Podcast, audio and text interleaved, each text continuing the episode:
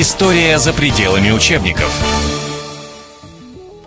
Здравствуйте, друзья! Это программа «История за пределами учебников». Э, и снова в очередной раз мы будем говорить про правителей. На этот раз про правителей Советской России, Союза Советских Социалистических Республик, РСФСР, как хотите, так и называйте. А сейчас будем говорить о послевоенных год, годах, а точнее говоря, возьмем период после 50 1953 года, после смерти Сталина, приход к власти Никиты Сергеевича Хрущева. Кирилл Андерсон, э, историк, доцент факультета политологии МГУ. Кирилл Михайлович, здравствуйте. Возникает вопрос, кто же тогда, может быть, кто-то стоял за плечом Хрущева, кто нашептал это все? И про 20-й съезд разоблачения культа личности Сталина, и о том, что Берию надо устранить, а все остальные, ну, простите меня, пожалуйста, при всем моем уважении к советскому правительству образца э, сталинских времен, э, трусы. И очень многие трусы там были. Так вот, э, один показательный расстрел, и все остальные будут молчать и хотели и, и сами превратятся в марионеток. Знаете, э, в общем-то, э, мир менялся. Э, и, скажем, уже даже после военных годы, вот 50, начале 50-х, благодаря развитию радиопромышленности в том числе, э, степень информированности советских людей стала значительно больше. А, и э, хотя существовал железный занавес, информация проникала гораздо больше, чем в 30-е годы. А, соответственно, меняются люди. Плюс к этому а, огромное количество, миллионы советских людей побывали в Европе. Увидели э, образ жизни западных европейцев. Что везли солдаты из Германии, из сводки НКВД? Они везли ткани, они везли простыни, они везли лавочки, э, потому что вот этих бязевых, там, не знаю, э, белья здесь бы не было. То есть для них вот, это Извините, такое... пожалуйста, вот оно пересечение истории э, те люди, которые участвовали в войне отечественной, 12 -го, 12 -го года да, тоже побывали. Тоже. В Европе тоже посмотрели, как там живут да. люди, и совсем немного да. оставалось времени до декабриста. Когда вы живете в деревне Гадюкина, и вы знаете, что есть картошка, но не знаете, что есть манго, вам и не хочется манго. Но если вы один раз побывали где-то там, и вас угостили манго, вы приезжаете и думаете, а почему у меня в деревне Гадюгина манго не растет? Я тоже хочу манго. Да ладно, не растет, почему его не привозят? Почему его не просят? Почему не растет, почему не сажают? Да? И отсюда вот этот вот выход, э, ну, соприкосновение цивилизации, она всегда дает э, очень яркий эффект, как 12-й год, даже и советский. То есть люди стали, ну, мы хотим так же. Тем более, что, э, скажем так, Э, жены высших чиновников и сами высшие чиновники, они быстрее других приобщились к э, западному ну, не образу жизни, но по каким-то западным вещам. Это тоже действовало. То есть здесь э, надо было, с одной стороны, как-то устращать, а с другой стороны, объяснить, почему вот какие-то были перегибы, почему были эти вещи, потому что это уже оставалось. Да? Тем более, что по амнистии сколько людей вышло из ГУЛАГа? Огромное число. Они же, они же возвращались в общество. Они же тоже несли с собой информацию. И надо было как-то все это объяснять. И вот здесь появляется тоже был козел отпущения. В какой-то степени им стал Берия, тем более, что он был опасен чиновником, потому что он пытался как бы партийных чиновников э, немножечко э, понизить, да, понизить. понизить. А этим он был опасен. Плюс к этому э, говорить, что это сделал Сталин. Нет, это старая присказка. Царь хороший, бояре дурные. Да? Ну вот здесь оказался Берия. Ну, давайте посмотрим. А, освоение целинных земель, а, фильм да. «Иван Бровкин на целине», да. А, фестиваль молодежи и студентов. Все, кстати, на 57-й, да, все да, пришлось? 57. Вот. Но отношение-то в народе к Хрущеву было какое? Хоть плохенький, но наш, да? Вы, такой, да, такой понятный и доступный. Вы знаете, ну, в общем-то, это тоже, наверное, один из принципов политической политики, политической истории. А, как вот есть добрый следователь и злой следователь, да, разыгрывается.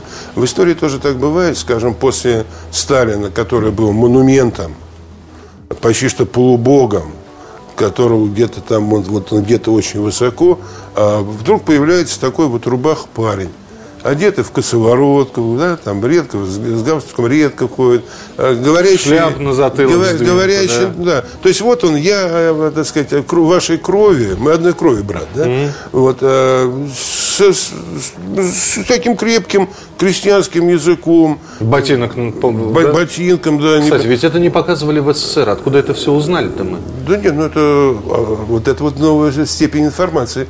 Попробуйте сейчас закрыть информацию, да? Благодаря интернету мы осведомлены лучше, чем кто Да, но в 60-х-то, да? А в 60-х было радио, были, э, были слухи. Причем это вот история слухов в России, в Советском Союзе тоже интересный сюжет.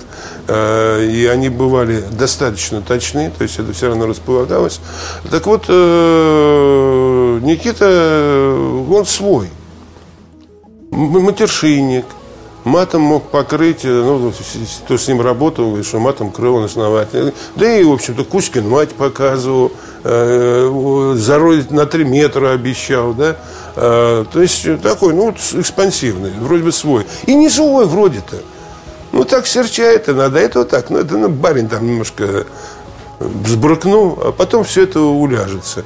А, и это был совершенно другой образ. Это вот, э, ну, как бы, а, ну, это отражало, конечно, состояние эпохи, но вот после вот этого моментализма сталинского, это была какая-то одушина, то есть уже не, власть вроде бы не, не чуждая нам, а вот кто у власти, вот такой же простой мужик – как и я сам и прочее. Что же подпортило реноме? Кукуруза? А, реноме подпортило, подпортило очень много. Подпортило Венгрия, подпортило Карибский кризис. Ну, опять же, вот, Подпор... вот мы говорим... Под, подпортило да. вот это стремление в один момент все изменить. Да не знали мы ни о Венгрии, ну хорошо, некоторая часть населения знала Нет, это все, знали, и да. советская пресса преподносила в том контексте, да. в котором но, нам тем это не было менее, это, да, это было ну, как нужно, но тем не Кто менее... Кто знал о Карибском кризисе? Опять о Карибском знали. Да? Да, то есть не знали его подоплеки, но то, что вот э, как во время... Не, американская военщина во время венгерского, раз, да, да. Вот, совершенно верно, опять угроза войны. Страх войны был одним из самых основательных страхов послевоенного, Совет, послевоенного Советского Союза. Больше всего боялись возобновления и повторения войны. Э, в Венгрии не столько потому, что там Наде там э, сняли или Ракоша там что-то сделал, да, а потому что это угроза войны. Карибский кризис – это угроза войны. Вот эта паническая боязнь войны, она была в сознании общественном очень основательна. И даже наши публикации отечественные, они показывали, что мы где-то действительно балансируем на грани. Естественно, что все это происки империализма. Но от этого не легче. Из-за происков империализма, из-за собственной дурости начнется война. Война страшная. И это было вот в послевоенном обществе, это очень сильно сидело.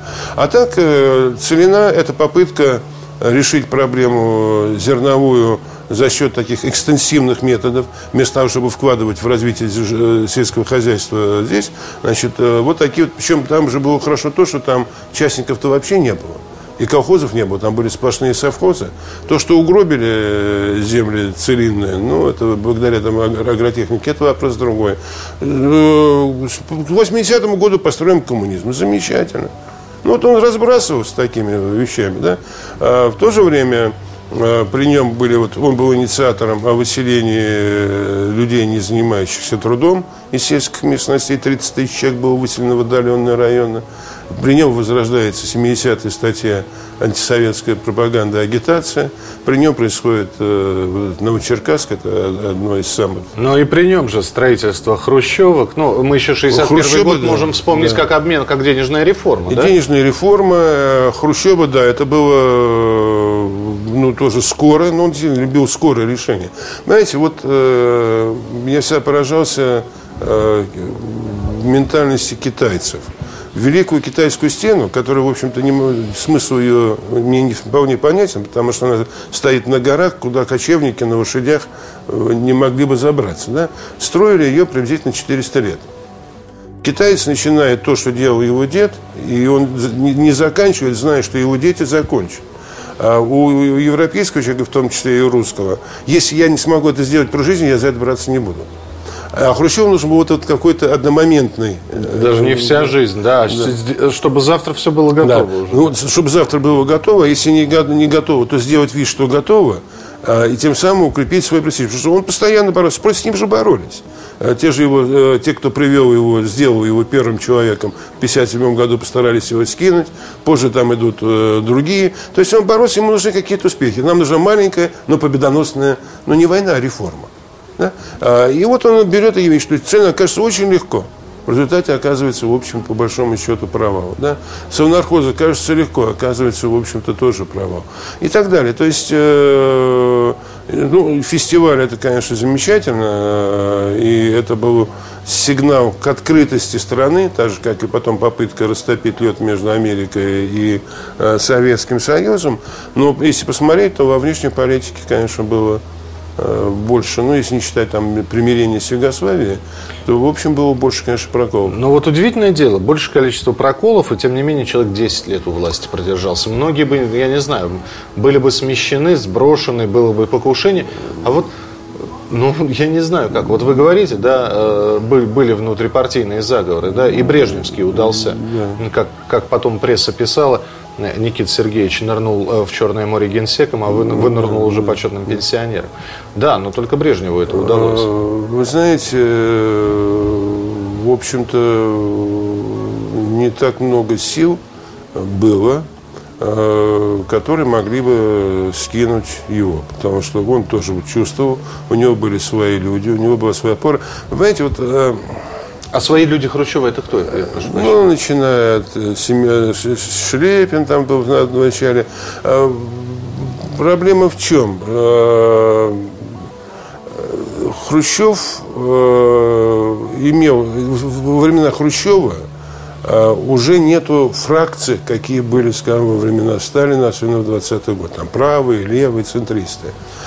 Здесь появляется новое партийная группировка. Это группировка чиновников, связанных не идеями. В общем-то, э, все признают, что мы идем по этой колее которые провожили великий Ленин, И следующий великий пойдет по этой и мы, да? Мы, да, она хорошая, она, мы привыкли, по-другому мы не можем. Да и потом уровень-то мышления у тех, кто был после Сталина, был, конечно, такой полукрестьянский. Ну, ликбез кончили и, э, и вперед пошли.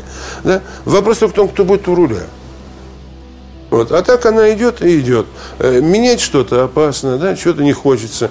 А, и э, вопрос о том, чья возьмет верх. Это чисто аппаратная психология, чисто аппаратные игры. А, и Никита, э, ну, он был менее искушен в аппаратных играх, чем Каганович, но, тем не менее, сумел создать свое. Тем более, что, в общем-то, тоже ведь пополнялся, обновлялся и партийный аппарат – да? А некоторые из его оппонентов, в том числе Маленков, делали э, глупости. Скажем, в 1957 году, что реш... одно из, один из моментов, который решил э, судьбу Хрущева. Э, Маленков э, предлагал отменить пост первого секретаря э, партии. Да? Значит, но сидят в зале первые секретари обкомов, горкомов и прочие на пленуме ЦК.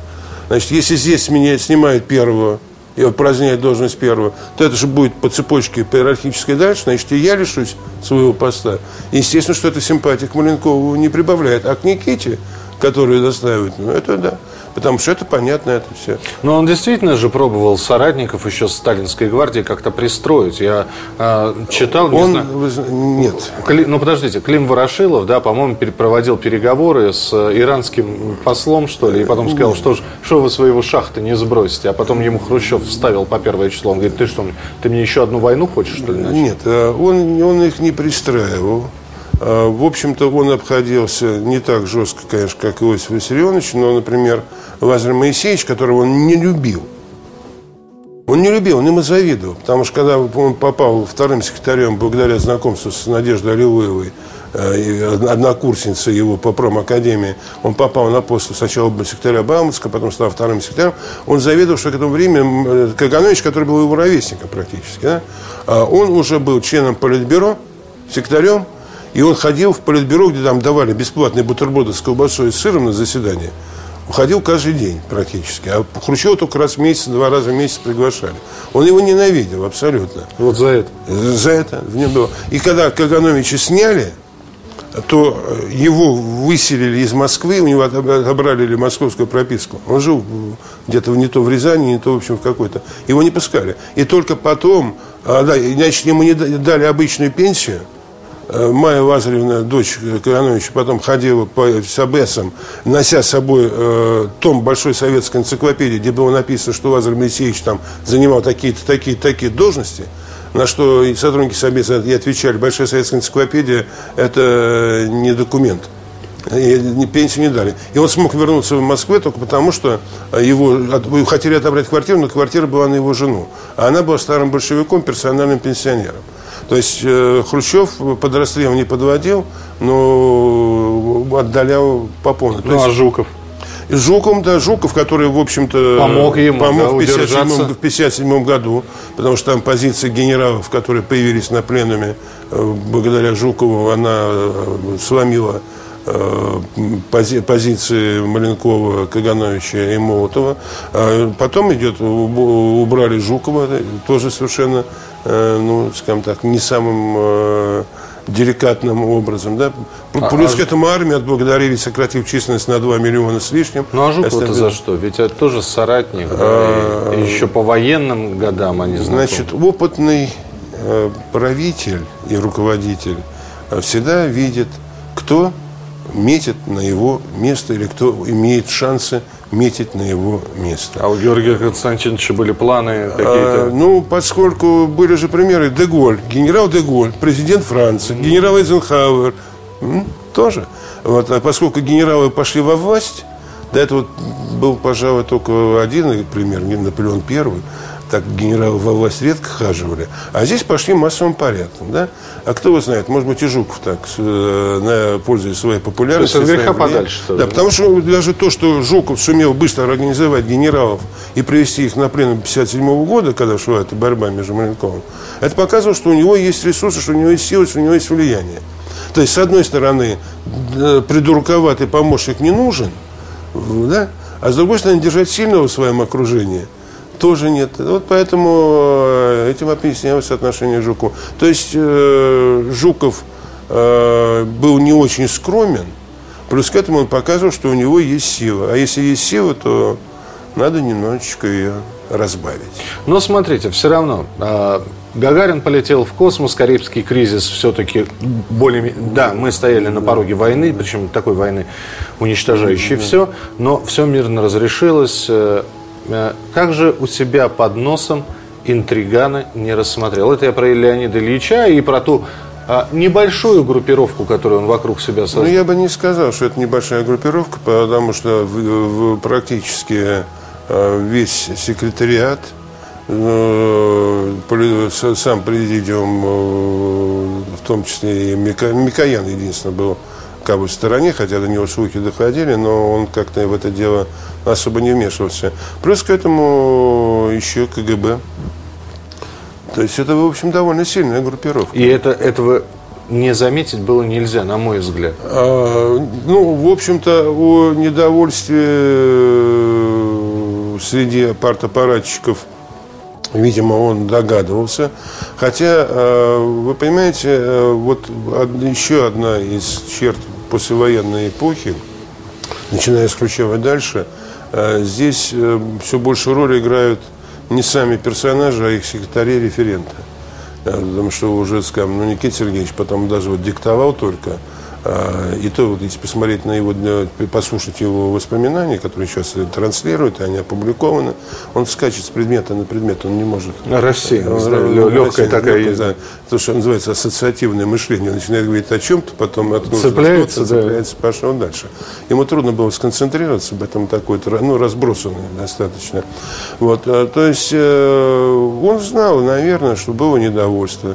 Но поскольку общение между руководителями, оно иногда когда начиналось на уровне референтов, помощников и прочих, э, в личных беседах, я думаю, что э, как хорошо вымуштрованные, прошедшие сталинскую школу, его соратники вели себя более чем деликатно.